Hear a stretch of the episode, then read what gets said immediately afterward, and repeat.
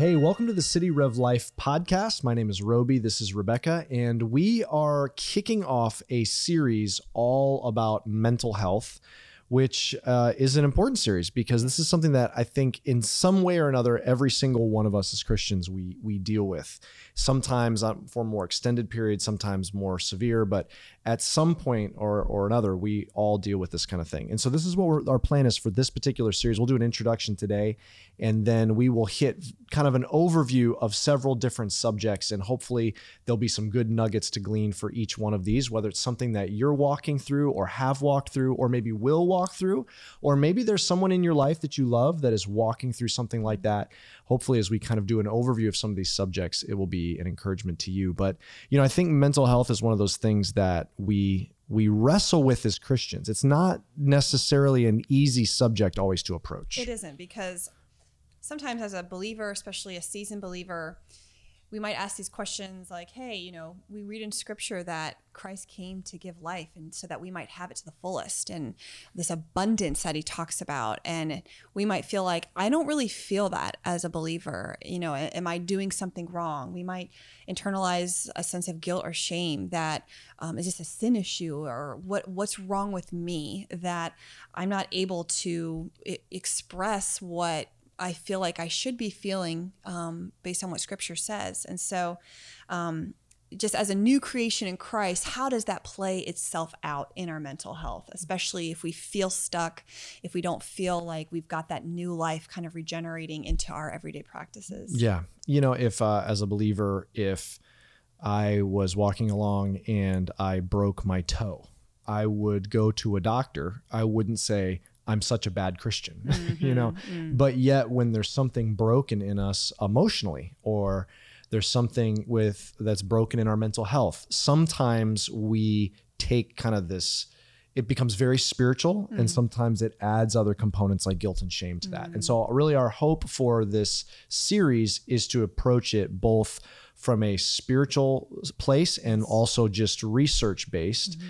And so uh, Rebecca as a counselor, me as a pastor, walking through from both perspectives and um, and and learning from what science is gleaning, what the mental health industry is gleaning, but also what Scripture, which is our ultimate authority, uh, tells. And a lot of times, what we find is research in the in the world in science in the industry is stumbling across yes. truths that have been right there in Scripture Absolutely. the whole time. It's amazing how we're seeing research confirm over and over again what scripture's been saying all along.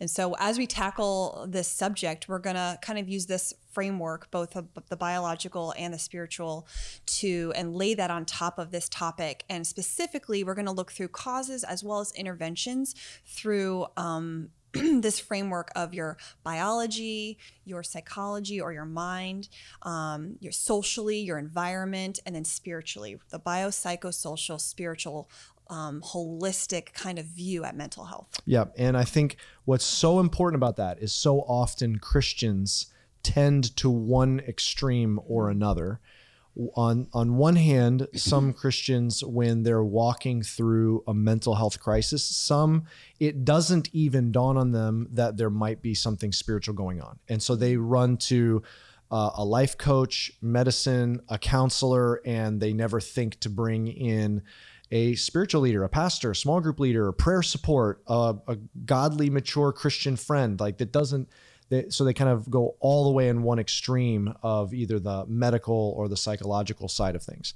But there's also the other extreme, and I think we think that that can also be dangerous as well, is to take mental health and go only spiritual and mm-hmm. not take into consideration that sometimes there's physical, biological things going on. Sometimes there is emotional traumas that are being dealt with. Sometimes there's something relational going on. And so, in the same way, um, we wouldn't hesitate as a Christian to seek medical attention and uh, and bring that into with prayer as well like w- at the same time when it comes to something mental uh, with mental health we want to seek the the experience and uh, the truths that the mental health industry has along with the scripture and i think really um, to kind of demonstrate this we want to talk about both what does the bible have to say and what does research have to say Right. and I think the Bible backs up this approach to mental health. So, for example, I, I think about Deuteronomy chapter 6, verse 5, one of the most famous verses in the Old Testament. It talks about that we are called to love the Lord our God with all of our heart, with all of our soul, and with all of our strength. And Jesus repeats that in the New Testament. It's a very fundamental uh, verse and concept in the Old Testament. It really anchors the whole law. Everything is built on loving the Lord our God with our holistic bodies. And so this is something that scripture points to when it talks about who we are. We we have many different parts of who we are. We have our mind, our bodies, our souls. We have different parts of us, but it makes a whole uh, makes a holistic part of our being and all of it belongs to God. We do have bodies, they belong to God. We do have souls, we have minds. All of it belongs to God, but we are we are a holistic being. And so we want to deal with some of these things holistically. Um, we we would say it would be foolish for that person who broke their toe to not go to the doctor. Right. Um, but there's some other scriptures that point to uh, to mental health uh, as well that are important.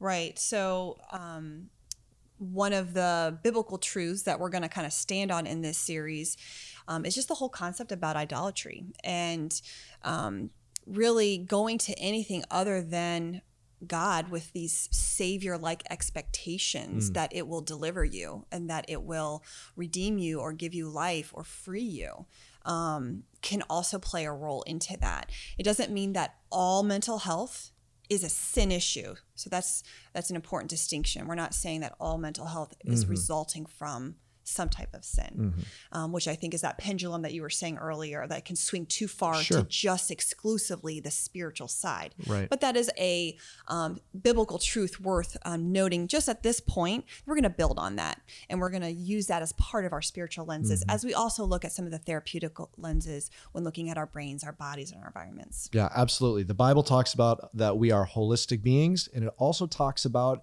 things like idolatry. And those are things that sometimes contribute to mental health, but that's not the whole picture. There's also some important research about our our, our internal chemistry, our internal biology that we can learn from because it's talking about God's creation. So why don't you speak a little bit to that? Yeah, so I'm going to get in the weeds just a tad, just for a minute to set up the series and just kind of talk a little bit about some terms that we're going to be using throughout the series, just so I don't have to redefine them every single time um, that you listen. So, um, one of the first terms we're going to talk about that's very active in mental health about in our brains is called the amygdala.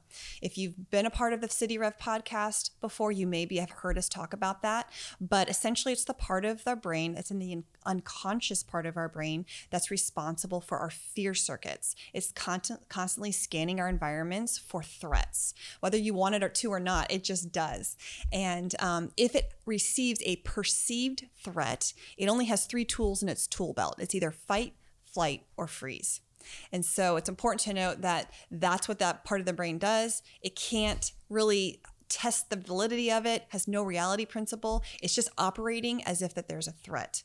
Um, the second um, important structure in our brain that we're going to talk about is called the prefrontal cortex which i'm going to call the frontal lobe just because it's easier to say. But it's this part right behind your forehead. And that part of our brain is really what sets us apart from the rest of the animal kingdom. It's it's our higher functioning part of our brain. It can turn off the amygdala. It's got a good sound uh, reality principle, and that's important to know. Uh, another part of our brain that we're going to talk about is the neuron. Now, all brain cells are called neurons, and they're really responsible for transporting information as quickly as possible. The, the important thing to note about neurons, at least for now, is there's three things that we can do to affect change in our neurons, and that becomes important when talking about mental health. One, we can grow more connections. Um, what that does is essentially it's like neurons are in a relay race where they're passing the baton of information to the next neuron. And neurons have um, a, a, left hand and a right hand, but they have more than one. They have multiple um, arms and hands that are linked to receive and give information. So um, making more connections means that neurons are passing those batons, those multiple batons of information across multiple arms. And so that's going to help us um, facilitate more information. Another thing that we can do is hmm. create a dense number of neurons. What that means is um, is a, a, a, a strong concentration of neurons can reside in a place. For example, if you had a baseball player who was a pitcher and he regularly pitched for his team, if you looked at his brain on an MRI scan, you would see as he's pitching a very dense, concentrated part of his brain on the left side of his brain where all of these neural connections were forming on the part of his brain that's responsible for throwing a ball. It's on the left side because the left side side is responsible for all the functions on our right side of the body and vice versa. And so that's what I mean by dense. You just when you when you activate something and repeat it and do it over and over and over again, you're sending all these neurons there to create a very dense strong connection. That's important for mental health. Lastly, we can create more efficient neurons. They can communicate faster and we can train them to do that. Why is that important? Why take a minute hmm. to tell you all of that? Well, essentially, when we do those things to our neurons and certain circuits in our brains, we're actually rewiring our brains. And that's important because that those are the types of circuits we're going to talk about that we want to rewire that we want to strengthen that we want to become more efficient so that in times of stress we're already operating on these circuits that that lead to good memory good mental health good um, um, love and empathy. There's circuits that are already kind of um, on the go, and we're growing and growing those bigger. I think it, the idea of growing my brain bigger makes me very happy because I've thought I've had a small brain for a long time. So I'm very interested in this podcast that we can continue talking about that. Um, but I think the real takeaway is a lot of times we think about these things involving mental health, like uh, fear, bad habits. We think about these things these even these relational responses that we just for some reason can't stop. We just always either blow up or we retreat and all of these things. Sometimes we we we kind of divorce it from that there's actual things happening in the biological our biology. There's things mm-hmm. happening in our brain in our brain cells and so coming at it from that perspective, yes, there's spiritual components, but there's also that physical component yeah. that can actually put tools in our tool belt to help our brains start functioning differently. And so I think that's super, super helpful. Um, maybe give us a little bit more. What's some of the other research based on our biology, our chemistry that's important, not only just for mental health, but what we're going to build on in this series. Right. So now that we know what a neuron does and how we can actually affect change in our brains, we're going to be talking a lot about laying new neurological pathways. Essentially, that means is we're going to be kind of um, laying neurological bricks and um, creating new ways to think and process um, our world and our environments. So there's several circuits that are naturally occurring in our brain, and by a circuit I mean kind of like thinking about uh, a subway, like commuting into work. I grew up outside of Washington, D.C., so our version of the subway was the metro. Mm-hmm. And it's an underground metro system. There's multiple lines depending on where you lived. You would get up on that line and you would commute into work every day. And you would take the same train every day, you'd make the same stops every day, and those trains go back and forth, back and forth multiple times a day doing its job. Um, and so that's kind of like what these, these circuits in our brains are. Different types of circuits that we are going to talk about are things like our reward circuits. Those circuits are responsible for giving that sense of payoff, that sense of pleasure and joy um, naturally occurring in our brains and our bodies and as we interact with our environment. We want that re- reward circuit to be working functionally because yep. it, it, yields the desired uh, emotional effect that we enjoy. Another circuit we might hit is the memory circuit. You wouldn't think, but our memory circuits and how we store, process, and then retrieve our memories actually impact um, how we perceive our present circumstances and how we hope or fear for the future. So that's important as well as our circuits for love, compassion, and empathy. There's actually parts of your brain that fire when you're in love, when you're talking about love, when you're expressing empathy and compassion. And so when we talk about building new neurological pathways and growing these circuits, it's like we're wanting that metro to be constantly running this love circuit over and over and over again. So as we're being hit with stressors throughout our day, that love circuit is already in motion and like a silver bullet it's already bringing to us to exactly where we need to be despite the times of stress mm. that we're in you know i think you, you might be listening saying um, okay i'm hearing about brain circuits and neurons and um, i'm hearing all of these things uh, how does that help me? Because right now I'm just feeling depressed, and so um, point well taken. But here's the here's the big takeaway for what we want you to know from this introduction.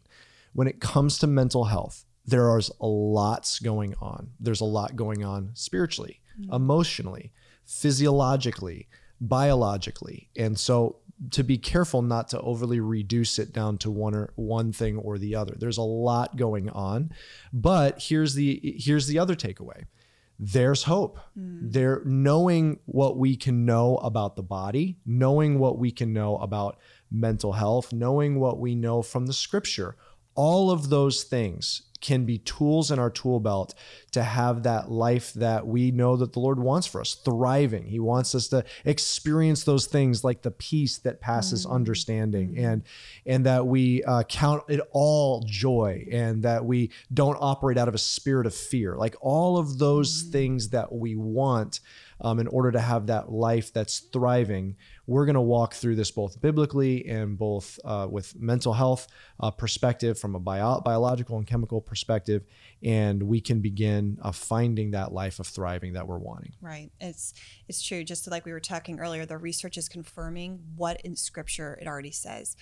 When we're rewiring our brains and we're we're creating these new habits new thought processes new ways of looking at the world biologically you're actually creating new life. You're creating brand new neural connections. You're, you're creating brand new brain health. And you can li- literally see on these brain scans life being resurrected in places where those brain scans were once dark. And so it's creating this beautiful look with hope at what scripture is saying is true and how neuroscience is catching up in these best practices that we can start today in our in our lives. So the big takeaway today, you are not stuck, you've not hit a dead end, you are not in a maze that there's no way out of there is a way out of it. And our hope and our prayer is that through this podcast, these might just be some beginning steps through the series, some beginning steps to finding that holistic thriving that God has planned for you. So thanks for joining us for this episode, and we'll see you next time. Thank you for joining us on City Rev Life. You can subscribe to this podcast, rate and review wherever you're listening to this and we love it when you share it with your friends on social media. For more videos and content, go ahead and check us out at cityrev.org slash podcast or download our City Rev Church app. Have a great day.